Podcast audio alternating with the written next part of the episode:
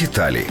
Якщо ви опинилися на кризі, то пересуватися треба по вже протоптаним стежкам або слідам на льоду. Якщо їх немає, маршрут свого руху необхідно продумати заздалегідь. Лід може бути неміцним біля стоку води, тонкий або крихкий лід поблизу кущів, очерету, під кучугурами у місцях, де водорості вмерзли в лід.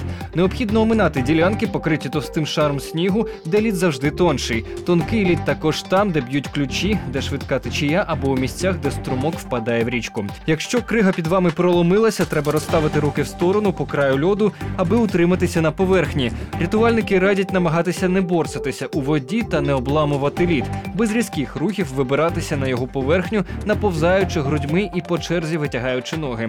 Головне покласти своє тіло так, аби воно займало найбільшу площу опори. Вибравшись на поверхню, треба відкотитися, а потім повсти у той бік, звідки ви прийшли, адже не можна бути впевненим у міцності льоду з іншого боку. Підніматися на ноги та бігти не можна, адже існує вірогідність знову провалитися.